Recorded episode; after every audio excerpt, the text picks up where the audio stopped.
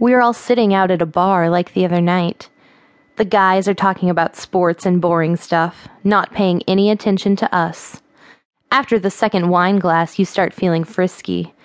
First, you propose to me about three times. The last time, you don't let go of my hand. You can feel the heat from my alcohol flush in my hands, and you wonder how they'd feel touching you elsewhere. To get me to play your little game, you start kissing and sucking my fingers. I immediately wake up and smile at you. Very naughty. Soon we're both leaning over the table, holding and fondling each other's hands. It doesn't take long for that to turn into a kiss, then another. Now we're full on making out over the table. This finally gets the boys' attention and that of most of the people around us. But we don't stop. We're kissing and petting and panting. Our moans attract even more attention, and the guys try to pull us apart.